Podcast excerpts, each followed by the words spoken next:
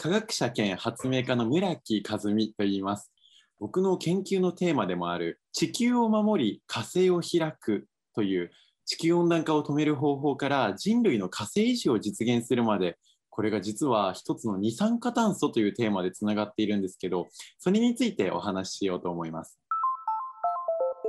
未来授業。この番組は暮らしをもっと楽しく快適に川口義賢がお送りします。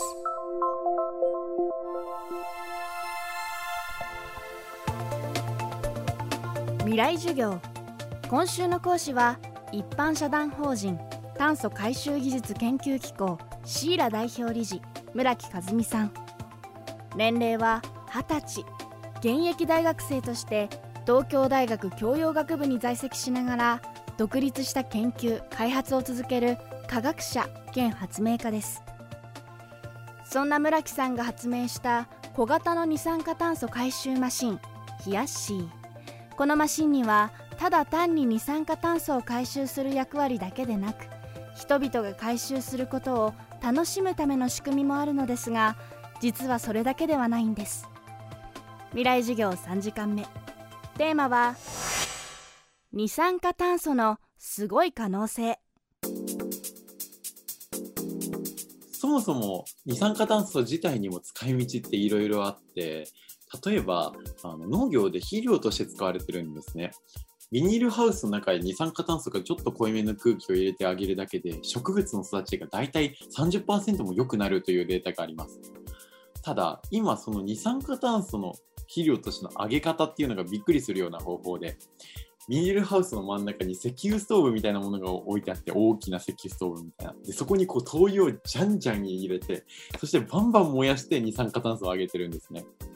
でビニールハウスのいろんな隙間とか密閉性がすごく悪いのでそういうところからどんどん漏れていってあの温暖化を起こしまくりながらやってるような方法です。でそこに今あの実は農業用の冷やしみたいなものも作ろうとしていて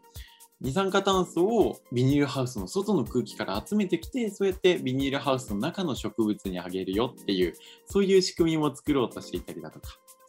であとは実は農業だけではなくて美容分野でもすごく注目されているんですね。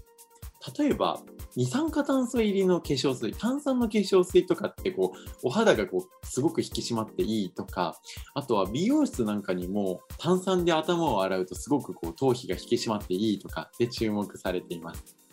例えばもちろん消火器とかタイヤの中の空気とかもちろん炭酸飲料にも使われてますし熱帯魚飼ってる人とかは水草を育てるために二酸化炭素のカートリッジを購入したりとか結構高いお金払ってしてるんですけどそんな感じで実はいろんな使い道があります。でもこれだけではまだまだ不十分だろうということで僕はさらに二酸化炭素を二酸化炭素のままにせず二酸化炭素から石油を生み出す研究をしています。二酸化炭素から石油を生み出す。単純に考えると化学燃料から出た二酸化炭素をまた化学燃料に戻す。本当に可能なのでしょうか？あのすでに成功しました。まずそもそも僕が高校2年生の時2017年今から4年前に広島大学と当時共同研究をしていたんですけれど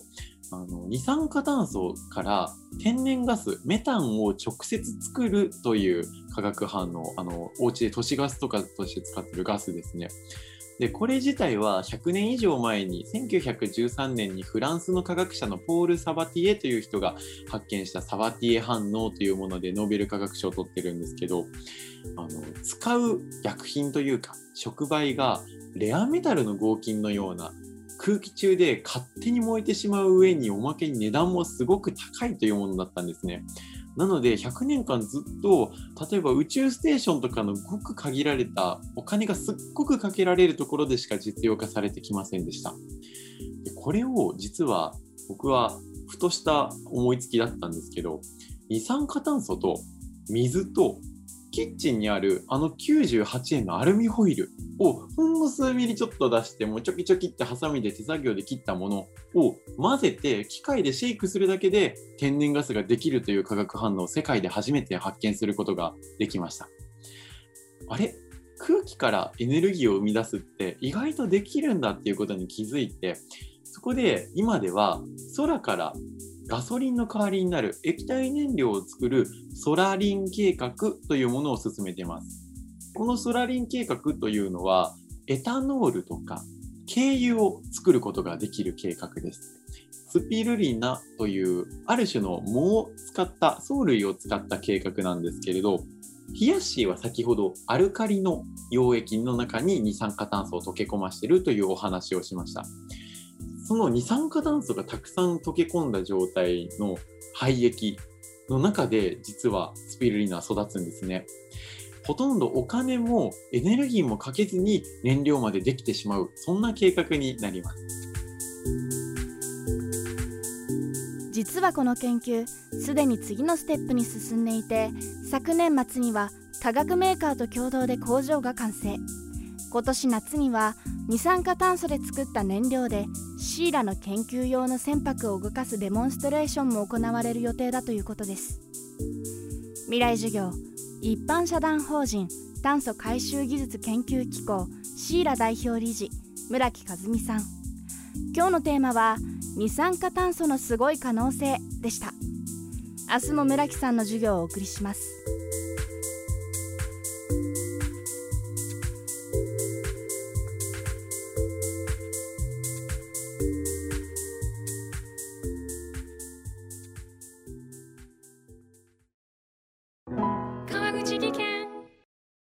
階段での転落大きな怪我につながるので怖いですよね。足元の見分けにくい階段でもコントラストでくっきり白いスベラーズが登場しました。